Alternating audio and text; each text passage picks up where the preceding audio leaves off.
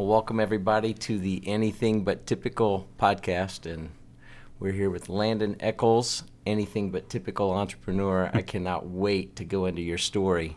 But before we go into your accolades and your experience and et cetera, we're going to start with the, more of a question about your why. And so here's the scenario. Okay. You and Kat are enjoying a dinner somewhere at your favorite restaurant, incognito, not wearing clean juice apparel necessarily. but you overhear somebody that you know and respect, and they're talking about you, and they don't know that you are within earshot. What is it that you would love to have them say about you? It's a really good question. Um, you know, I, for me, it's it's less about what they would say about me, and more what we're doing at Clean Juice. You know, mm. I I think there's a lot of CEOs, you know, that really care about being in the spotlight and building a personal brand. You know, I don't want to build a personal brand. I mm. want to build this brand. Um, so what I would hope that they would say is that Clean Juice is just doing incredible things. Um, you know, we're the first to bring a certified organic food concept to franchising, right? So like, if you think about, there's 4,000 different franchisor concepts out there, and we're the first to bring a, a truly clean, healthy, certified organic, you know, transparent menu to to this industry, and so when you think about anything but typical, right? No one's done that before, right. so it's right. definitely not typical. That's the definition of anything. yeah, right. Exactly. So, you know, I would just hope that you know they would appreciate um, that we are doing something differently, um, and that you know, first and foremost, we we put our guests number one, right? Like. Yeah. A lot of companies put profits number one. Um, we don't believe in putting profits number one. We believe in doing a lot of really great things to improve the lives of our employees and our guests to then make profit, right? We believe in profit. We like profit. Profit keeps the lights on and keeps people paid and keeps mm-hmm. you know roofs over families' heads. But we believe that we can do a lot of good and make a lot of change to to make those profits. Yeah. So I would just hope that they would you know have a really um, good appreciation for what we're doing. Um, that it's challenging, uh, but hopefully in the end it's all going to be worth it. Perfect. I yeah, think that's I great. It. So now we can give everybody a, a, little bit of the background for you. So, so you and Kat founded Clean Juice in 2015, and, yep. and we're going to talk a lot of the growth and how quickly it's happened, right? Because we're looking five, almost five years or five plus years, and you're already at 92 locations with over 40 more in development, and you're in what 23 states? That's right. That's in, in that short span to go in that franchising model, especially something that nobody's ever done, is incredibly fast and incredibly successful. So you've also been part of founding other companies that we'll dive into your background a bit. And then you and Kat co-host the podcast Be Organic. Yep. And it's focusing on nutrition, lifestyle, wellness practices to help people live organically. Mm-hmm. And I love that you're creating content around your brand because people are going to reach you in different in different ways, right? Absolutely. So they're going to drive by a, a, clean juice and, and go in and experience it that way for the first time, or you'll have people that you'll have people that are able to stumble upon a podcast and, and really learn what's behind the brand of clean juice right and that also ties into your why of what you were saying earlier right you want people talking about the brand Absolutely. not necessarily about you that's right so i think that's fantastic so let's jump in here you you co-founded a, a business in 2005 right and you were in college still or, or Yep. Right out. Yeah. I was in college. That's what yeah. I thought. Um, so we definitely have that that similarity. So I understand some of those struggles. But where did that desire to own and run a company come from? You know, that's a good question. Like, I can remember, you know, as a kid, you know, a lot of a lot of kids think about a career path. You know, they think about, oh, I want to be a doctor, or I want to be a veterinarian, or I want to be, you know, an accountant, or you know, they have all these. Mm. Maybe no one says they want to be an accountant. I love accountants, but I would never say I want to be an accountant. Uh, for all you finance guys out there, I have a lot of respect for you because I would could not do your job. Um, but you know, there's a lot of you know I think kids nowadays are just trained to think like, yeah, I want this job, you know. And for yeah. me, it was like I never wanted a job. I wanted to own a business. Like mm. that was mm-hmm. always my, like I can just remember like, you know, at a young age, like walking, you know, down, you know, down into my town and just like looking at all the retail places. I'm like, this is so cool. Like, you know, there's these businesses out there and they're they're open to the public, and I just I just like was always kind of enamored by that, you know. And so my dad, he uh, he um, always owned his own small businesses, uh, much different than what I do. He was in uh, pool construction uh, in Arizona. Okay. So first he got into pool cleaning, and then he got into pool construction, and they were always his own businesses. So, yeah. um, you know, I, I, don't know if it's in the blood or just you know, um, but I just can remember from a, from a young age always wanting to kind of do my own thing. Yeah. And it wasn't that I didn't, you know, I didn't. I didn't care about the boss. Like everyone says, "Oh, I want to, you know, open my business. So I don't have to work for a boss." Like it wasn't that as much mm-hmm. for me. It was more that I just, you know, I wanted to, I just thought it was really cool that people open their own businesses and that, you know, customers come in and they're all in the community. And I just, I don't know, I just like loved that aspect. Yeah. Yeah. And I'm sure growing up and seeing what your father did as well and having him be a business owner, business leader, it, you can you almost want to emulate something like that right and so to see that and then see everybody else in in the communities it's interesting that that happened at such an early age for yeah. you so yeah um what, let's talk what that first business was. Okay. Um, and then we'll talk about why. So um, that first business was a business called Rock Service, and Rock Service was a, uh, a company that I co-founded with uh, family members. So my brother, my cousins, my uncle. My uncle was really the one that kind of like put it all together for okay. us knuckleheads, and you know. So it was actually it was up in New York, and it was it was a super cool business for you know a bunch of teenagers to be running. Of course. Uh, he bought a uh, my uncle bought this. It was the the biggest uh, wood mill that you could buy that would actually pull behind a, a truck, like portable wood mill, right? Yep. So we mm. would, you know, my uncle's a wild man. I love him. He's he's an incredible man.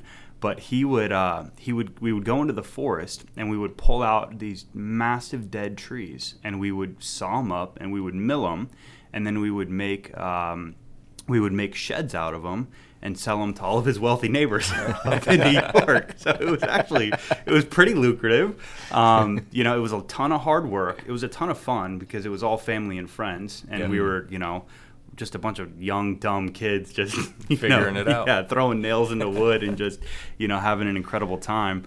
Um, but yeah, it was it was a lot of fun, and it definitely kind of opened my eyes, you know, to uh, to what it could be like to to run a you know not just a, a small business but a family business. Yeah. yeah. What are a couple of those big lessons or takeaways, right? Because especially being a teenager running a business for the first time, there's going to be hurdles, there's going to be mistakes. So, what yeah. were a couple of those lessons? Well, you know, it was a summer business, so it was seasonal. Mm-hmm. Um, we had to, you know, work really, really hard and sell stuff in a very short amount of time to hopefully, you know, the goal was, my uncle's goal was, hey, I want you guys to have this summer job so that your expenses are covered, you know, for the next year mm. into into college. So okay. for me, the challenge was always spending the income I had made, like within the first month, right? Like, hey, uncle, we got to build some more tree houses because I've already spent all my money. Um, again, back to the whole finance thing, right? Um, but uh, you know, I think that number one, working with family is hard. Um, mm. Even at a young age, like even doing something that's super fun and obviously not a whole lot of pressure. Like working with family is challenging, um, but I think it's challenging because ego gets in the way, yeah. and um, mm. you know, people are just so like a lot of people they can't you know they hear someone else's opinion and if it differs from theirs they just kind of shut off what they have to say. And mm. from a young age it's like you're a teenager it's like you think you know everything right? And you can't be told what to do. So you know um, we had a lot of fun. You know i wouldn't say there were too many challenges but it definitely kind of like was the first thing that opened my eyes to what it could be like to work with family. And clearly i still work with family today so you right. know everything went all right. But um, i would say it was more it was more fun than anything. Yeah. No that's that's interesting. Um, let's now bring us bring all the listeners up closer to where we are today, right? Yeah. So, uh, and we'll definitely hit on on the working with family uh, yep. piece for sure. But what prompted you and Kat to actually start Clean Juice? So, what prompted us to start Clean Juice? Big, you know, kind of fast forward. Um, in uh, 2012, um, I actually went back to work with kind of the same family group. You know, after I had gra- had gone through and, and graduated school. Um, was that the Global Investment Group? Yes. Okay. Yeah, yeah, yeah. So after college, I actually got into pharmaceuticals, and I did that for about five years. Um, and I didn't love kind of corporate America. Mm. You know, it was really challenging in a lot of ways, and I wanted to get back to kind of running a small business with my family. So yes, it was a boutique global investment firm, but it was still you know relatively small company. Okay. Um, it was global because we were practicing uh, mostly in Asia, so helping to you know build funds and real estate um, in Asia, which was really cool in the beginning, but just you know the travel was super super intense. Yeah, of course. But it was it was kind of cool because it was back to my uncle's vision of kind of building a business for his uh, for his sons. You know, my cousins were all like the same age, um, that we could kind of grow into together. Um, for me, it was really challenging because I was the only one out of the group that was married, and so mm. my cousins and my brother could travel a lot, and they didn't have any, you know, no responsibilities at home. Right? right. I was the exact opposite. Yeah. So I, it was really hard for me to try to keep up with them while also trying to keep like a schedule that made sense for my family. Mm-hmm. And I was just I was just gone way too much. Like my wife and I, we got married young. We got married in college. Uh, we had our first kid in college. Um, so, you know, I've been a dad for 13 years now. I'm only 35. Right. Mm-hmm. Um, so, you know, I've had a, I've had a family for quite some time. And so, you know, there was just a big difference between, you know, um, being able to work with them in the you know kind of schedule and the travel schedule that they had versus what I needed to give to my family. And after a couple years, we just decided that it couldn't work anymore. Um, so Kat and I, you know, still passionate about small business, still passionate about owning our own thing um, wanted to open something, but really the the thought of clean juice and where it came from was was really from her. You know, she's our she her title is chief branding officer, but she's really our, our co-founder. I'm actually looking at her right now through through the glass. um, but she, um, you know, it, it really came from her. She started juicing and making smoothies when our, our daughter was born. Um, so mm. 13 years ago, and it was really out of like this epiphany like i need to change my lifestyle. Like at that time like we didn't care at all about what we were eating you know it just didn't matter. But she thought you know if i clean up the diet hopefully i can ha- live a longer life for my kid. Mm and so mm. that's really where the passion came from. And you know after 13 years of just studying and um, you know making product at home uh, Kat's now has a you know a, a health coach degree um, she just is super passionate about it. And when we decided that we wanted to open our own thing, we knew we wanted to open something that was going to benefit our community, something different. You know, um, we actually had looked around at maybe opening a franchise because franchising is great because you get the playbook right and you get right. the brand and you get everything, but it's still your business. So it's yep. a really beautiful model if it's done the right way. Um, but we just couldn't find anything out there that would fit into what we wanted it to be. And so you know, I'll never forget, you know, she said, yeah, we can open, you know, one, one of these other concepts, but I'm probably never going to eat or drink what we serve. Mm, and I said, mm. well, wow. that's super weird. Yeah. like, yeah. I would never do that. Like, if you're not going to consume it, why would I serve it to, you know, to, to our guests? That and, just doesn't make sense. How could you me. have conviction behind it either? Right, right? Exactly. 100%. Like, how could you be passionate about something you're not consuming yourself? Yeah.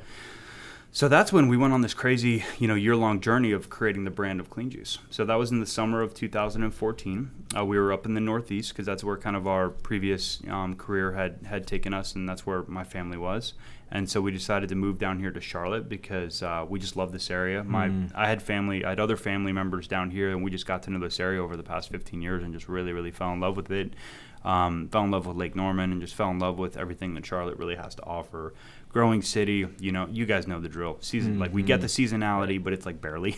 yeah. like like the the um the summer we moved down here, the previous winter we had like 100 inches of snow in Pennsylvania, and Kat like was miserable, you know. Mm-hmm. So she's like, she still wanted the leaves to drop and fall, but you know, she didn't want 100 inches of snow. She wanted like one one hundredth of an right. inch of right. snow, you know, just to say that we've done it. Yeah. So well, you're in the right spot. That's exactly what we got. In we Charlotte. shut down school for two days yeah. because we got one one hundredth of an yeah, inch last exactly. week over a little rain. yeah, exactly. yeah. So you know, it was really out of a desire of you know wanting to create something healthy um, knowing that you know we're both passionate about business, and um, you know we went on a year long journey of no income coming in, you know, mm. creating a brand and uh, going from there. You know, one of the things that has always struck me about you, Landon, is you're very intentional, and uh, you seem to be very purpose driven and have a pretty, you know, firm grasp on your why. Can you talk a little bit more about that? I mean, you've been kind of exuding that a little bit already, but I'd like to know a little more. Yep. So, um, you know, back kind of, I'm going back to that summer, you know, it was uh, a lot of things took place. So for me, it was, you know, quit the quit the job with the family because the travel was too tough. Um, I was also pretty far from God at that point, you know. Mm. So that was a, you know, summer that I I dedicated my life to Christ. Mm. And um, I knew that I, you know, wanted to do something ultimately that would glorify Him, and I wanted to do something that I felt was a calling on on my life from Him. And so it took a lot of time to kind of figure out what that was. Um, but you know, that's really my why. You know, mm. that's really my why. And I and God placed this vision on you know, it was really like kind of the idea was Kat's Heart, but you know, of like actually the business itself. But he really placed it on both of us, you know. Mm. So I think that you know we believe that this is it's much bigger than us. We believe that you know we have this opportunity to see through a calling that's been placed on our lives, and that's really where that intensity comes from. Um, and sometimes people can mistake you know intensity for you know meanness or you know yeah. you know they can mistake you know focus for you know um, somebody like you know really drilling into what they're doing. But it, it's all kind of back to what you said. It's it's more of an intentionality and a focus than it is anything else. So go a little bit deeper on that because listen man i've been brotherized by christians and i am one right yep. but but i've been burned the most probably by people that say stuff but then act another way yeah and and that's always a, a tough thing, especially when you throw that out there. Yep. You know, when you say, "Hey, well, this is what I'm about," and then it's like every one of your shortcomings gets thrown back in your face. Sure. Talk to me how like I think that's beautiful, and I love the fact that you guys are driven by organic. You know, something that's good for you. I mean, right. it, it, it is a testimony of your stewardship. You mm-hmm. know, of what we've been given our bodies, et cetera. Talk to me a little bit more about that and how the culture of clean juice and, and the employees and the people that are drawn to the franchising model. Mm-hmm. Um, how does that all fit with that? Because I'm assuming that not everybody necessarily espouses and you know believes like, oh yeah, I'm going to be a follower of Christ, right? Right.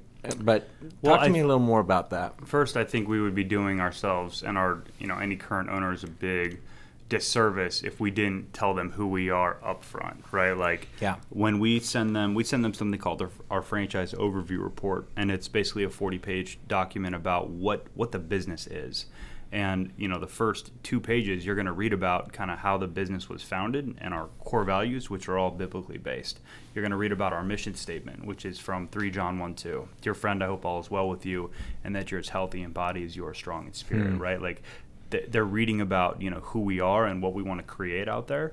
Um, so we're we're fully transparent and upfront with with what we're all about from day one right? So no one gets yeah. into this business and doesn't know you know that um, you know what we're about. And then of course, you know, through the kind of four month sales cycle of selling a franchise, they talk to our franchise development gal, and she's incredible. And you know, she tells the story, and then they come here and they meet with our team, and they meet with my wife and I for an hour and a half for coffee, and we get to tell them the story and kind of you know talk to them about our, our values and what are their values. And so there's a lot of that, you know. So everyone gets into this business with eyes wide open, and um, yeah. I would, you know, I definitely would say that not everyone you know that is a franchise owner is a believer, and that's that's okay. Um, but you know they know what the business is about. So I think transparency is you know first and foremost super important on the franchise on the franchise you know B two B side. But that's the same thing on the B two C side, and that's kind of back to your question about organic. You know, I think that everyone assumes that when they go to a juice bar that they're serving mm-hmm. an organic, healthy product, and they're just not. You know, like we got to let that sink in for a second. Like, not all juice bar concepts are created equal. They think that just because they're walking into somewhere that claims to be a juice bar, that they're getting some something healthy. But one of our competitors, you know, touts a pineapple kale smoothie, and then they put 12 tablespoons of white sugar into yeah. that smoothie, right? So it's like, you know, that just didn't sit right with right. us, you know? Yeah. So what a guest can, you know, um, understand when they walk into a clean juice is that there is nothing that goes into their product that's not on the menu board, right? One of our core values is transparency is the key to trust. Uh, number seven, hmm. um, and you know that's that's a transparency in who we are, but it's also transparency in what we do and why we do it. Um, we want people to get you know the healthiest product possible, and that's why we went as to far as to become certified organic. We didn't have to do that. You know, we could yeah. we could source the same materials and we could do what we're doing um, without the USDA organic seal behind us. Uh, but we did that, so just there's no confusion. Our guests know that when they come in, you know that 142 of the materials that we ordered to make their products are all certified organic, right. um, and we do that so that you know there's a deep understanding and a deep level of trust. Right? Um, we don't want to serve a smoothie that we're touting as healthy, but it's really chock full of sugar and it's really not healthy anymore. Yeah. You know? So there's a big question, there's a big answer, but hopefully I got some of that in there for you. You know, one of the things that I've seen too, because I'm a huge fan, uh, even before you became a client, um, I loved going to various clean juices around town wherever I was, and we've got one in our building, which is really handy. Yeah, that um, makes it convenient it's, Yeah, yeah, it's dangerous. um, but you know, from the moment that you walk in there, even the the kind of people that seem to be manning the the stations, it's just been a different kind of an experience, almost like when you go into a Chick Fil A versus someone else. Yeah. You know, there there's a standard that seems to be different. Um, the products are fantastic, by the way. Uh, the, the Cali wrap is, is my new favorite sandwich there. and the elderberry juice is like an amazing shot. Um, but talk to me about how do you, especially as a franchise uh, and as a franchisor, how do you instill that kind of value or service at people that, you know, down on the front line? Yep. Not another big question. Thanks, Gary. Yeah. Um, we could literally. yeah, right. All, we do are big questions. yeah. um, we could literally do an entire podcast around this one question because it's that kind of deep and complex, mm-hmm. um, and it's evolved over time. But it first starts like we're a, you know, we're as you guys know. Um, maybe not all of your listeners know, but we're, we're a majority uh, franchise run model. So we have almost 100 locations open. 12 of those are, st- are stores that we own called home stores. Um, so, you know, we're almost, you know, we're probably going to stick to that kind of 90% franchise open to 10% corporately, and that's a good, you know, that's a good balance for us. Um, but in that, it starts with first bringing in the right franchise owners, mm-hmm. right? So, like, as a franchisor, we make two really big decisions or help with two big decisions. Number one, who are we partnering with on the franchisee level? And then number two, where is their retail location going? Um, so you you you get that end result by going all the way back to the beginning of the sales cycle, right? So if we're bringing in incredible franchise partners that understand our model, that understand that it's going to take a lot of hard work of theirs mm-hmm. to create these cultures in their store, um, that are fully bought into what it is to to operate a clean juice then you're going to get the end result, right? So for us, it starts right there. We believe that if we bring in incredible partners, which you know we have for the most part, you know, no one bats a thousand, but sure. you know, we we really, you know, our franchisees are incredible. Um, that you're going to get that end result, and that's what you're seeing, right? Like I I know the owner of your store uh, personally very very well and he runs a tight ship and he you know he understands that you know for guests who continue to come in that we have to create that experience. And you know like you said i think people are starting to understand that clean juice gives a different kind of experience and we that's what we want. But now we have a reputation to uphold right? Like yeah. when you go to chick-fil-a and you say thank you what are they going to say back right? They're going to say pleasure. it's my pleasure right? So it's like you have that like it's just like this ingrained hey they just treat people a little differently over mm-hmm. there that's what we're that's what we're building at clean juice and um, you know, we don't have a token tagline, but it's more just how we interact with guests, and we do a lot of training around that. So it's first, who are you bringing in, and then secondly, how are you training them, right? So we do a ton of training when our franchisees come here for our Clean Juice University program. Um, it's a two to three week program. They they learn a ton about how to communicate with our guests. Um, I actually teach a few classes on that because I want them to hear it from me and my heart and just how important it is to their success.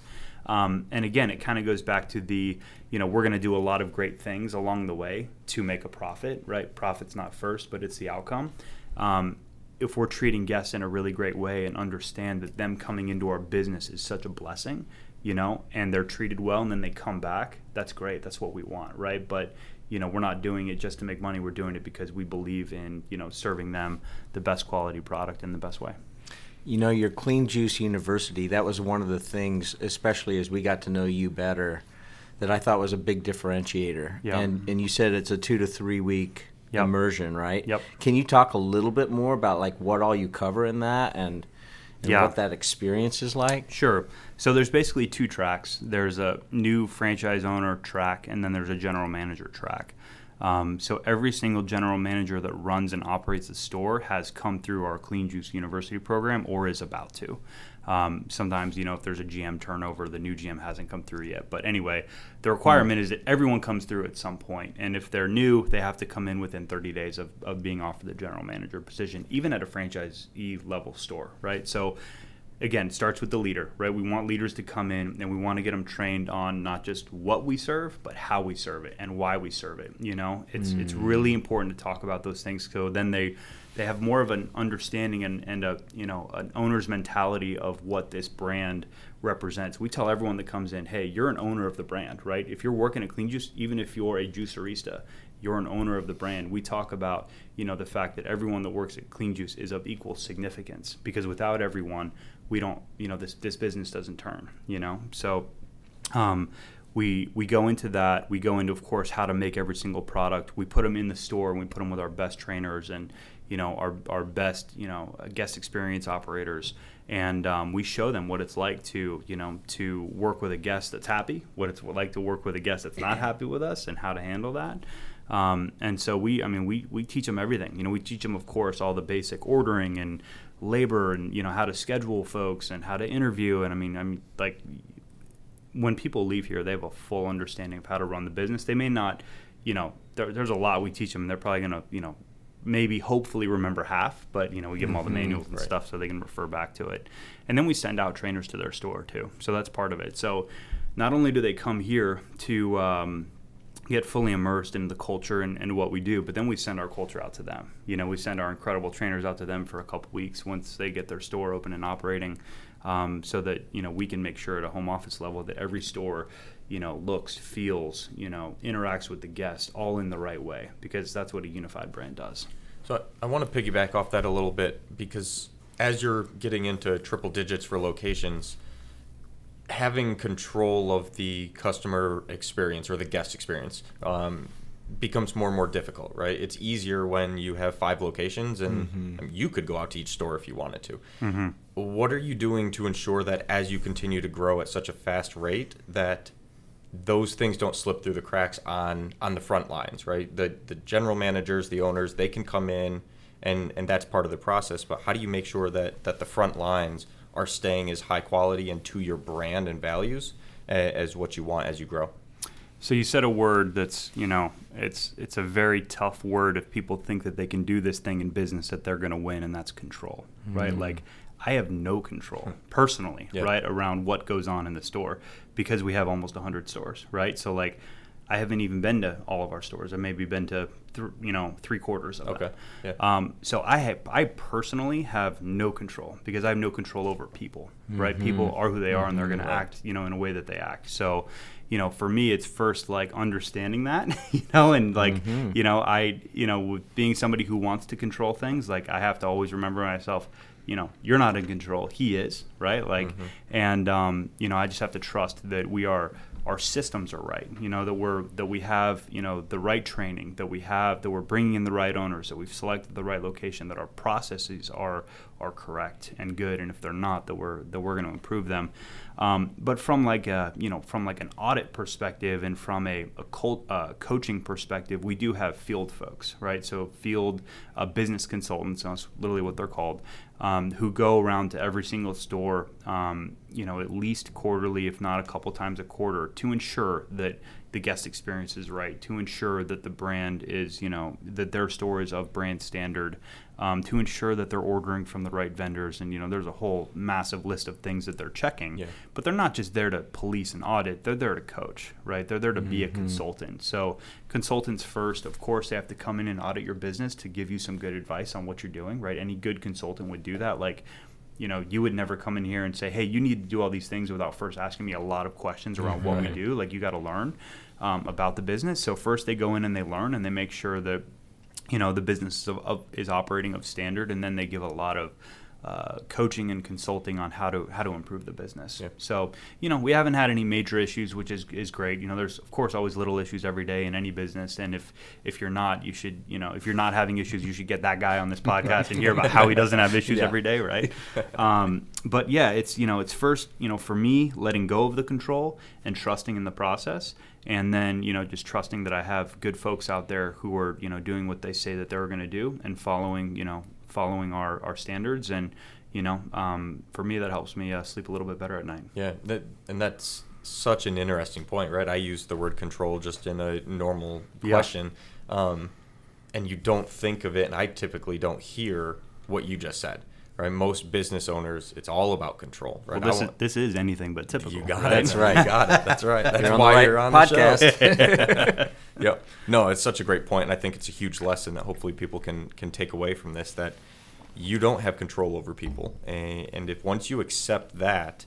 And you can just become your real authentic self, then you can let go of the things that you can't control. Imagine the burden I would have to carry if I believed that I could control the 1,500 to 2,000 people right. that work at Clean Juice. Right. Think about that. Yeah. Right? Like, I couldn't. Like, I, I, I, couldn't carry that. Like, it's just, you know, no, nobody should or can, right? We can't control people. We can help with process. We can coach. We can coach our team to then coach their team. And, you know, there's a lot that we can do there, but we can't control anybody. You know, one of the things about control, I, I had a coach that told me a long, long time ago. She said, Gary, you can control two things in your life your attitude and your effort. Boom. That's it. Yep. And and it, it really kind of boils down to that. But in a business, so you can control your why and identify that. You can control your effort in communication and systems. And I think that is a, a point that you guys have touched on a little bit. But companies that fail to scale if you look back at it, it comes down to how's the leader leading, but also systems. Yep. It's not repeatable systems. Typically, all roads lead to that leader. Yep. Which gets heavier. It's almost like a tractor pull. When that yeah. weight starts going over that axle, it, right. it can't go any further. Right. They have the uh, the comb org chart, right, where there's literally one person at the top, and every single little person on the comb reports to that person, right? exactly. It's like it just doesn't work. No, you know? no. and it, it can work to a certain point, but after that, it's like you can't you can't scale if you're trying to no, control the, everybody. The owner becomes the keystone in the business, right? right? You take the owner away, and everything falls apart. That's right. So those systems that you have in place allow you to relinquish that quote unquote control because it's not really there in the first place. Right. So let's let's dive into vision, right? We've talked about the growth, we've talked about some values. You're you're getting to the the hundred mark for locations. When in 2014, when you were on that year-long journey of branding Clean Juice, mm-hmm. what was uh, your and Kat's vision for Clean Juice? So I laughed because our, our our vision was we wanted to open the first one, and we just prayed that it was successful, and you know we it was um, obviously, but you know our big goal, our big hairy audacious goal, is that in five years, which is basically where we're at right now uh, we wanted to have 10 stores. That was wow. our that was our big goal and we're like, man, if we could do, you know, 10 stores in 5 years, we would just, you know, be be super blessed. And then it's like, you know, for us, you know, it's like, you know, we plan and then God laughs, right? And he's like, okay, let's, you know, I'll show you what I can do, right? Because that's really, he's doing it through us, you know? So he's like, okay, you say 10, I'm going to do 10 times that, you know? So it's amazing. Um, it, it is amazing. And, you know, it's kind of back to, to building the brand, which is, you know, ultimately to glorify Him. Um, Kat and I, you know, we, we, we feel, you know, the, like we're servants in that, and that's that's what we that's what we love. And so so the fact that I can tell this and tell that story, you know, is uh, it make, brings me a lot of joy.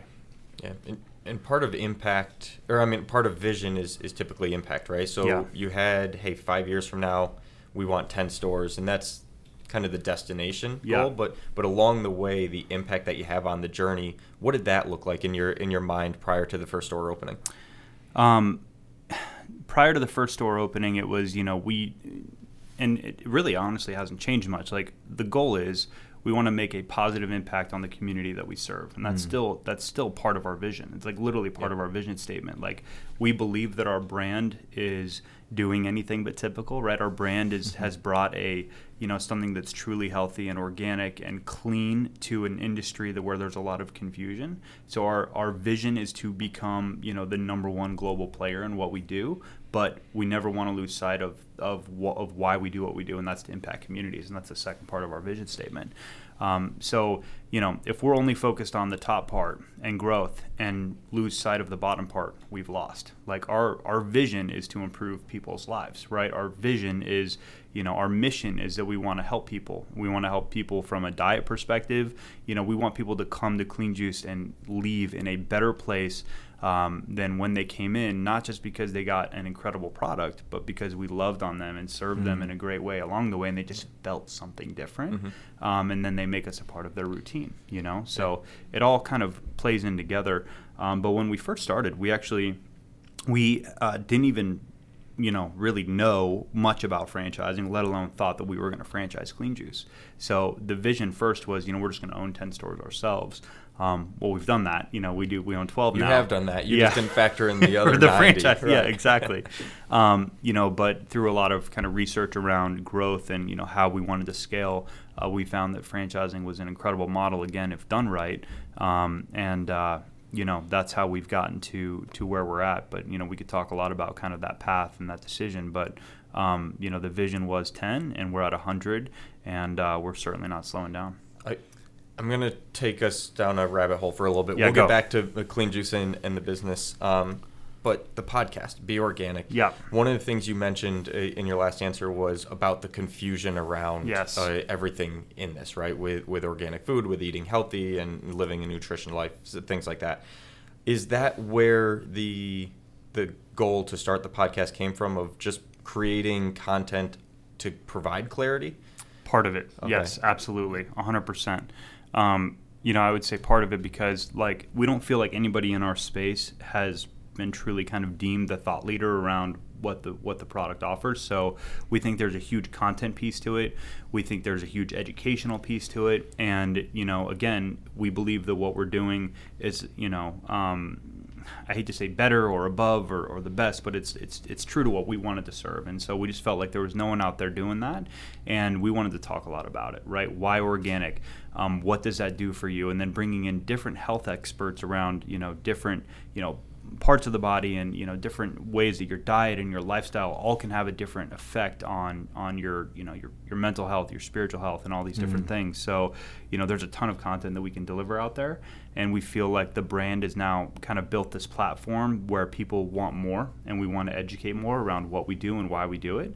And um, you know it's just an incredible way to uh, to reach folks. Um, podcasts as you know they've you know super popular becoming more and more popular and we felt like there was a big opportunity there to just really help people, you know, improve their lives. Right, going back to the mission. You know, yeah. how can we bring on you know really incredible guests to talk about different ways and different thoughts um, to to improve lives, and that's that's the goal. Yeah, and and for anybody that hasn't heard the podcast yet, uh, and it's called Be Organic. That's right. Um, it's very tangible, right? Yes. So when you listen you're taking things away, right? right? The the most recent one that I've listened to that'll obviously be different by the time this comes out yeah, yeah. was about gut health. Yes. And and there mm. were I, am in that world a lot. Like I'm really interested in, in fitness, nutrition, health, things like that. But there were key takeaways that I'd never heard before. And yeah. it's nice to have content in a podcast that you guys are providing that's educating and informing people to live a better version or healthier version of their lives. Absolutely. So.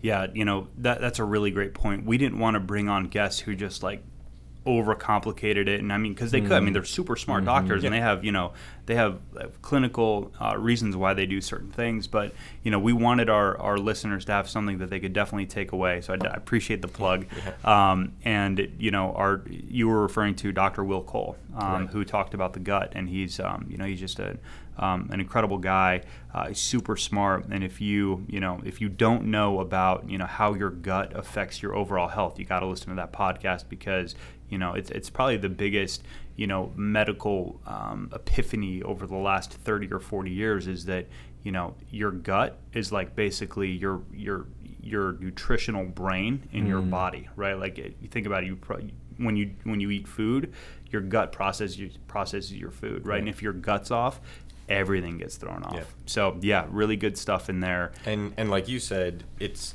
it's in terms that people can understand. Yes. So people don't need to be intimidated no. about about everything going over their head. That's right. It's going to be at everybody's level where everyone's going to be able to take something away. So I, lo- right. I love what you're doing with it. Thank you. I really appreciate so, that. I told you I was going to take us down a rabbit yeah, hole. Yeah, yeah. No, that was podcast, great. but but it kind of fit with with the vision and the impact that, that yeah. you guys have. So, um, Gary, you can dive into the next. I know you're you've got a couple things on your mind, so go for it. Yeah. So, um, how are you guys promoting your podcast? I'm just curious about that. Like, okay. How are you getting that word out? Yep. So uh, a lot of it's through social media. Um, we have probably a quarter of a million guests who have given us their email address, right? Wow. So um, that was a you know big email went out, and every time we have a new guest and a new episode, we're gonna send an email to our guests about it. Um, I'm doing some promotion on it uh, on LinkedIn.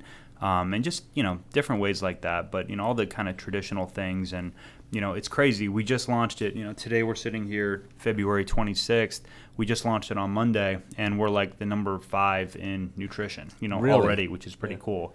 Um, people just, you know, they I think they they want to hear um, what the brand has to say, and uh, they want to hear from our guests, and they're interested, which is, you know, it's pretty cool. And to me, it's it's making an impact, and that's that's what's most important. I think you guys are doing a really great job on social media, quite frankly, Thank and. Um, it's interesting too because of the mix of franchisees versus the company owned stores, and yet I see a lot of, you know, con- continuity and congruity across all of your various stores. Quail Corners is one that's close to me, which is interesting too, because I think, if I'm not mistaken, that franchisee was a Chick fil A guy. So that's that, right. that did not surprise me at all based on the vibe when I go in there. And quite frankly, across many yeah. of, of, your your stores. But then I was also really surprised when I saw Mike McAfee down at Plantation. I'm like, I used to work with him when I was at bizjournals.com. No way. That's no awesome. kidding. And I love Mike. He's yeah, such a good guy. so, but but even you know he's doing a great job on social media as well. So, um, how are you guys even propagating that continuity because it's one thing to control it from the corporate office, yep. but then to get franchisees, which not all of them are social media moguls, right? Right, and mm-hmm. not all of them are 35 or younger either. That's right? right. So, how do, how are you guys doing that? Well, I think it starts with kind of the, the brand having a really good social following, and we do. You know, I think we have 175,000 followers on Instagram. Clean Juice, the, the main account, does um, just that account. And then, you know, we actually, it's funny, we really grappled with, hey, do we give every store their own account, or does do we just have one kind of solid unified brand? And uh, you know, we went back and forth, and you know, if I'm being totally honest, the reason why we didn't do it initially was because of fear, right? Mm. So we mm. made that decision out of fear. And I think, you know, anytime I can look back in my life and I've made decision out of fear, um, it was probably the wrong decision. So mm. we have then gone and, you know, back in 2017, we decided, hey, we're going to give every store the ability to have their own social account. Why? Goes back to our mission, right? We want to, if we want to truly impact a community, but we're only posting from our big global account, yeah. how are people, you know, in Southern California going to know that the Yorba Linda store has just opened and, you know, their really, really cool story? How are they going to hear that, right? They're going to hear it from from that store right. social account. So, um, you know, back to your question, we don't, you know, we do have a lot of folks who have never had social media or don't really understand it. Uh, if they don't, that's fine. We help them with that. So we have, you know, they can pull assets from from our SmugMug account. Um, we train them on how to, you know, run social media. So a big part of back to our CJU mm. training, right? Going back to training is a big part of that's marketing. You know, how do they how do they market? How do they use social? And if they just like basically like say to us, like, guys, like we we want to do it, we just don't know how, we can't. We'll do it for them. Well, that goes back to kind of systems yep. as well. Yep. But it also goes back to hiring the right people from the get go. From the get go. Because yep. uh, in every organization, management sets the tone. Yep. What they allow, what they don't allow, mm-hmm. what they tolerate, what they don't tolerate, how they behave versus just what they say. Yep. Trickles down throughout the organization. So it starts with you and Kat, but then each one of those franchisees. So talk to me about So we talked a little bit earlier about core values. Yeah.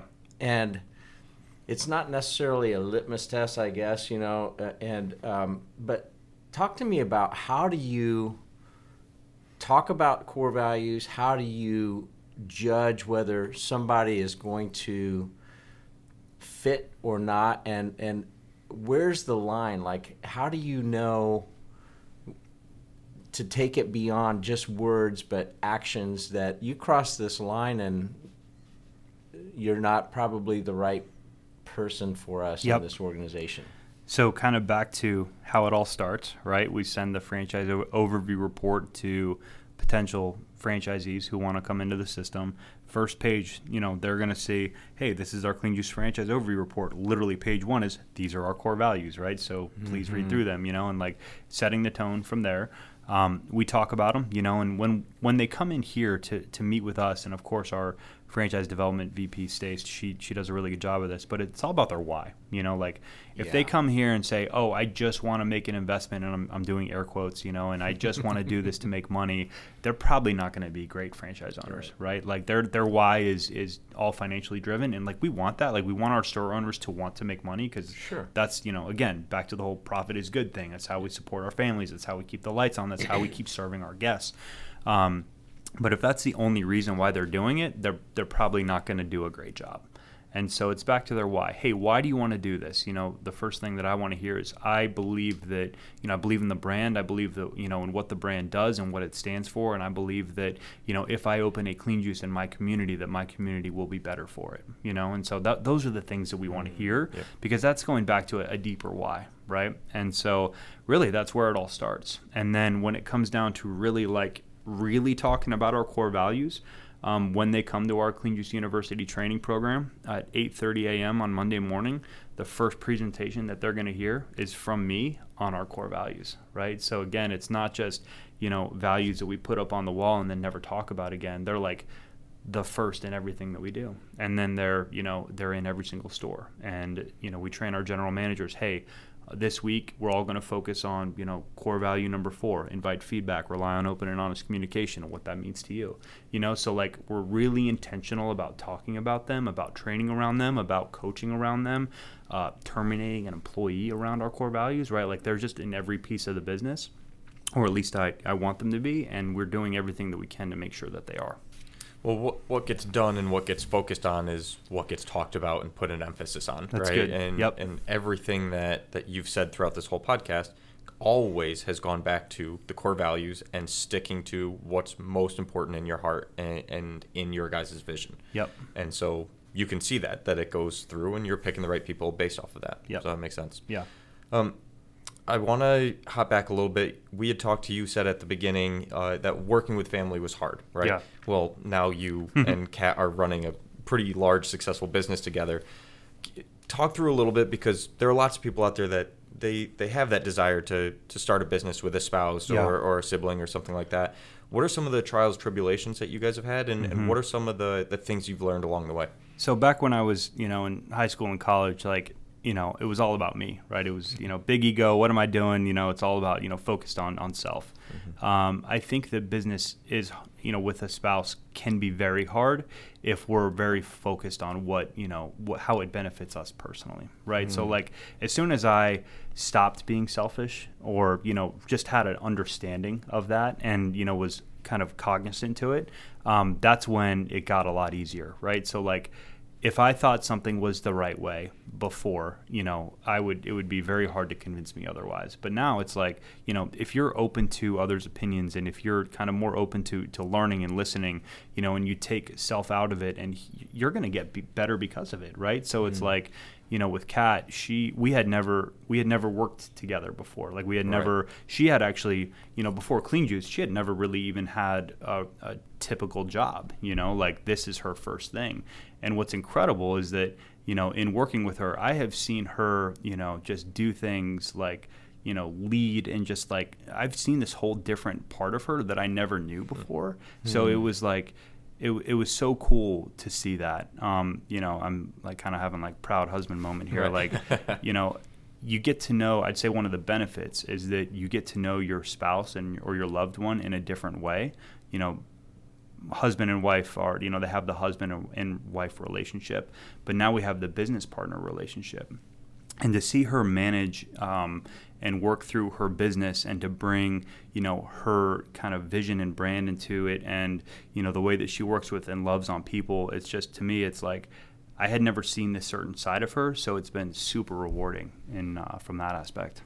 Oh, that's powerful. Yeah, that's no, I really like that. Um, but it's hard when you know as leaders we think it's all about us and i've been mm. there before right yeah. so it can be very challenging um, you know and it's like at the end of the day there has to be one person that ultimately has the say and is in charge right like if we're split on a decision, you know, it's like it's ultimately up to the CEO to make a decision, right? right. Um, and so I, there has to be that. Like, I hate when a company has co CEOs. It's like, okay, who's really in charge here, you know? And so I believe that it has to, there has to be one that's ultimately in charge.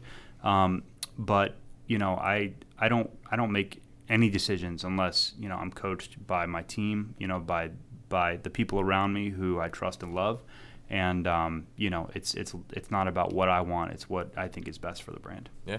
So speaking of coaching, I know that you're part of a peer-to-peer group called Vistage, right? Mm-hmm. So one of the things that I always admire about authentic leaders that I've seen across decades now, they're teachable and coachable, and oftentimes they seek out wisdom from somebody else besides being the great man or great woman at the center of the universe. Talk to me about what was it that compelled you to go to a peer-to-peer or a um, you know a roundtable like that where you're actually learning from other people in the same kind of boat. My goal every day is that I become a little bit better than who I was yesterday and, you know, if I'm comparing myself to someone, it's who I was, you know, last week. And so, you know, new in a mm. kind of, I say new, you know, it's, we've been doing this now for almost six years. Um, but, you know, newer in a leadership role and now the CEO of, of many, many employees. Um, I just want to get better. You know, like I know that I'm not the best. I know that I have things that I need to work on that I that aren't even aware to me right now. You know, so I think that when you're able to put yourself in a room with a bunch of people who are, you know, really smart, definitely smarter than me, you know, that you can learn a lot from them. And, you know, like I don't want to just learn how to do things better. I want to learn how to lead better, right? Like I want mm-hmm. to bring things to my team that's going to make them better and ultimately make this company better. And that that's my desire. You know, like I just want I just want people to around me to get better. I want to get better, and I think that's really the ultimate goal. And you know, pulling it back to our core values, you know, core value number ten um, is literally we're not stopping here, we're starting here, and that's an every single mm-hmm. day value. And it's like, hey, you know, we realize that we're not perfect. We realize that um, you know we're going to make mistakes. We realize that we're going to learn from them and try to not make those mistakes again and just get better along the way. And you know, for me, it's just about you know personal development so that I can you know use the position that I'm in to make you know everyone around me a little bit better. So you talk you talk a lot, right? Not just right here, but on your podcast and other things too of surrounding yourself with people who are smarter than you or better at different things than you. Yeah. Uh, where did that come from? Because that's that's a superpower when it comes to business, right? Yep. Because so many people, the ego gets in the way, and they want to be the one that's the smartest person in the room. So where'd that come from, and how has that made you a better leader? Well, first of all, if I'm the smartest guy in the room, I'm definitely in the wrong room, right? so it's like, you know, I just want to be around folks who have more experience than me, um, who have, you know, done things better than me. Like, I want to learn from them. Like, I just, you know, I think it comes back to, like, you know, before I was a Christian, I was very focused on self and ego and all of that. And then since I'm, you know, you know, since I was, you know saved six years ago is just like I just have a different perspective on life. Like I just want to you know be the best guy that I can be, the best person, the best coach, so that I can make folks around me better. And I think that's really where it comes from. Like I just you know I want to you know be a good leader, but I don't want to be a good leader because I want to be known as a good leader. I want to be a good leader because I care so much and love about these folks that work for me and I want them to be really, really great at what they do. You mm-hmm. know, and ultimately, it almost goes back to like kind of the conversation around um, in the store. Like we don't want to do, you know, really good just to make money. That's an outcome, right? It's yeah. like, you know, I want to do good because I think it's the right thing to do. But the outcome is that this team is going to be incredible and that the brand is going to, you know, um, improve from it, right? Yeah. So it's like, I think when when you have that mindset, everyone kind of wins in that, and that's okay. Yeah. Um, so you know, I um, I'm totally fine saying I'm not the smartest guy in the room. I'm no, I know I'm not the smartest guy in this room right now, um, and that, I'm cool with that. You know, I'm learning from you guys, and you guys have a lot to offer me, and hopefully I have something to offer you. Right. And I think if we all have that mindset, um, that you know we take the ego out of it, we can you know we can improve our lives. You know, just the three of us sitting in this room together. Right. Yeah, and it, it's vice versa too, right? Nobody is ever the smartest in the room at everything, That's but right. everybody has something to add. Yeah, hundred percent. And if you can find the value that other people have, and those are your blind spots or your weaknesses, that makes you more whole. Right? 100%. So you can then lead the company and love on people and give your guests a better experience because you're surrounding yourself with those types of people. Yeah, and I, you know, I just would kind of, you know, to put a bow on this, I would just say that the more closed off you are from others' opinions, the more probably likely you are to fail. You know what I mean? Like mm-hmm. the more closed off you are from taking feedback, you know, like if you're only ever going to think one way and never be open to others' feedback, you're never going to grow.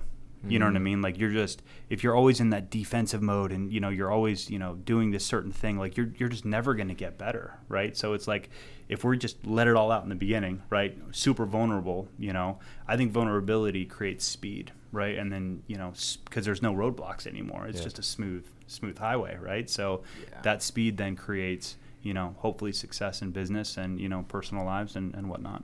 You know that you, you brought out a point that I think is so powerful, and it's almost countercultural in in some regards. But when I think back through the last thirty plus years of working with CEOs and observing and working with some really great ones and some really bad ones, the humility factor is very high in the best ones which I think is really interesting too. You know, that whole there's there's that term servant leader and it can be kind of cliche, but I want to see how you actually behave. I yep. want to see, and it, and it gets down to your why. Mm-hmm.